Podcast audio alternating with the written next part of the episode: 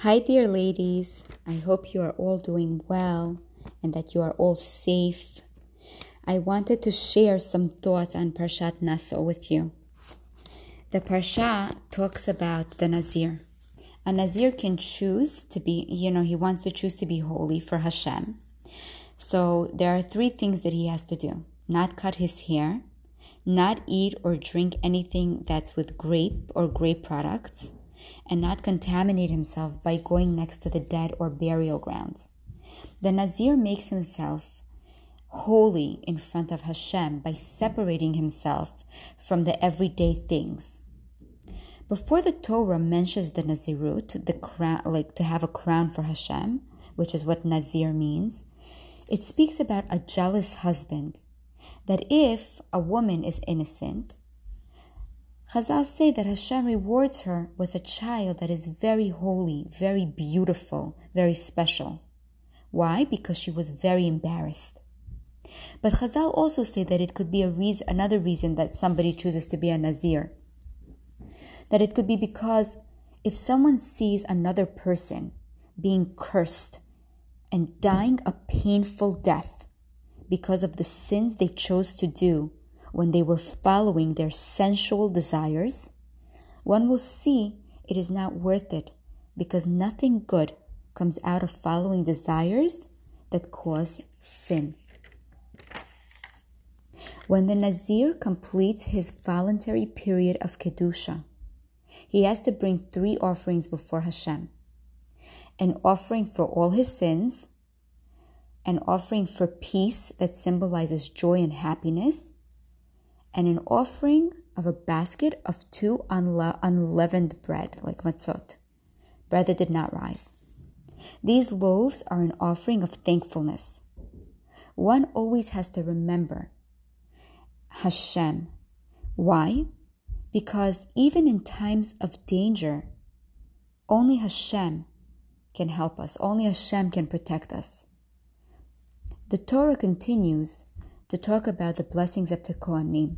Now we all know the famous blessings that the Kohanim bless Am Yisrael every Shabbat when there is minyanim. Right? יברכך השם וישמרך, יאר השם פניו אליך ויחונך, יישא השם פניו אליך וישם לך שלום.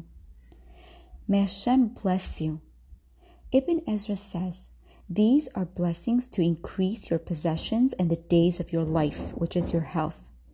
Vayish marecha, Hashem should safeguard you. How much, how much do we understand what it means to be safeguarded in today's day and time when the whole world seems to be crumbling in chaos? May Hashem protect your possessions and your life. This is a blessing that only Hashem can guarantee, according to Rashi. Nobody can guarantee your life. Nobody can guarantee your possessions. Nobody can guarantee anything anything in our lives except for Hashem. Ya'er. May Hashem illuminate. Ya'er, Ya'er means to illuminate. The light of Torah illuminates our lives. It illuminates our lives from within, from our soul. It also symbolizes our children, who are beacons of eternal light when they study Torah and they bring mitzvot into this world. Ve'yechunecha, and be gracious to you. May Hashem be, be gracious toward us. May He bless us to find favor in people's eyes that Am Yisrael should have chen.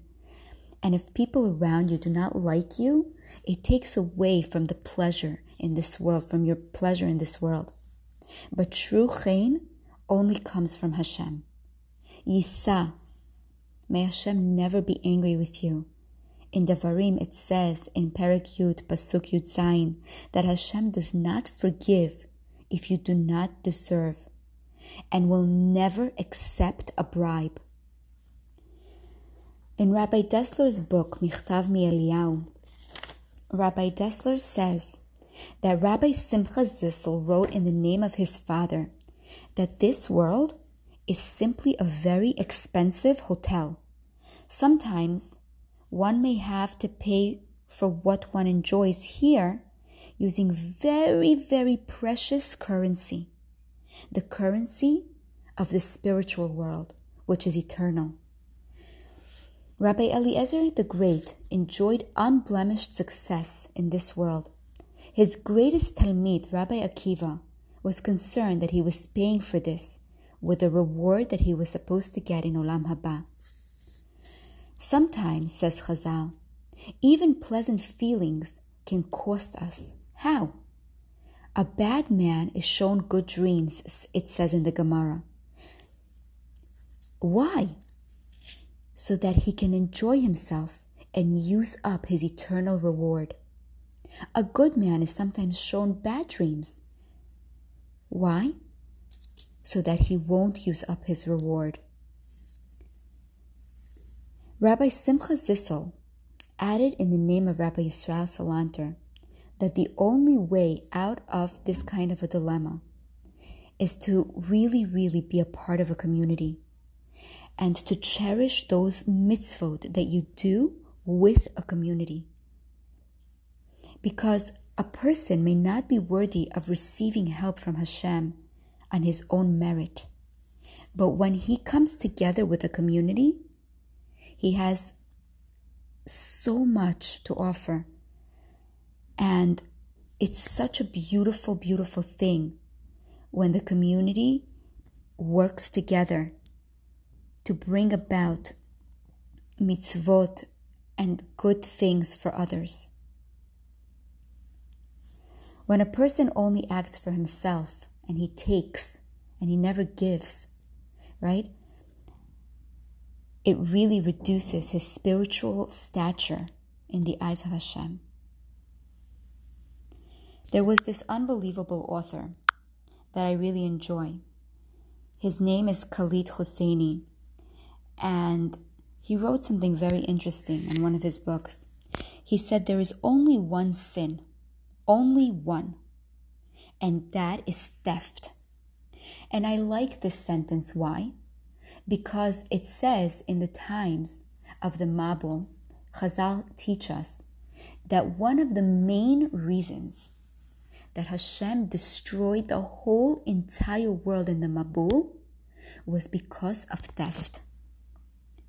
He goes on to say, this author, that every other sin is simply a variation of theft.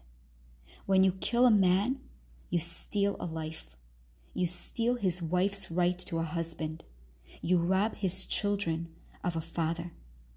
When you tell a lie, you steal someone's right to truth. When you cheat, you steal the right to fairness.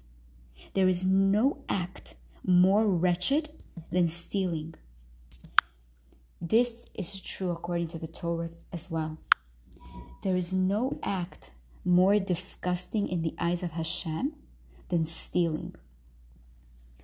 So, we have all been witness to the events that have been happening the last few months, right? Starting with the last Rosh Hashanah, where so many people were written in the book of death when they had to take this virus, COVID 19, and they had to just bear with it and they had to die by themselves. And right after that was about to finish, we had the crazy riots, right? And all of these people looting and cursing and acting mamish like wild beasts, not even like normal animals, but like beasts. So you think to yourself, what message is this whole darkness, this whole craziness trying to bring us? And what message is hinted at this in the Torah. It is my thought that Hashem is very angry. He's angry at the world. And each and every one of us right now, seeing this chaos, especially those who are afraid and who are saying, What's going to be? What's going to be? We should really look inside of ourselves internally and see with a magnifying glass how is it that I can change myself? Because if you want to make a better world, and I know that all of you share the same sentiment, we all want to make a better world for ourselves, for our children, for our grandchildren, for all the Jewish generations that will come out of us in the future. We want to say, Hashem, I can't change the world. There's nothing that I can do to make it a better place. But I can change myself. I can try. I can do better. I can choose wiser. So, ladies, I wish all of you safety. Don't be too afraid because even though this this world is sometimes a scary and dark place, right? There's always a, a balance. And Hashem, He always has has us in mind. He knows each and every one of us by name, and He loves each and every one of us like the apple of His eye.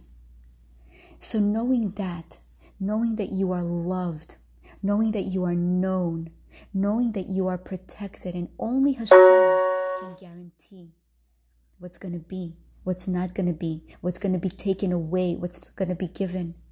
Knowing that, work on increasing your emunah, because only with emunah can we truly, truly pass these very dark times that are here and as a side note, as a side note, I would suggest that knowing that we are in this type of a situation, we shouldn't be in denial.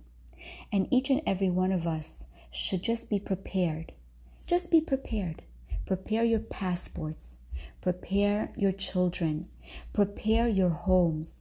Because this world is such that we never know when tomorrow will never come.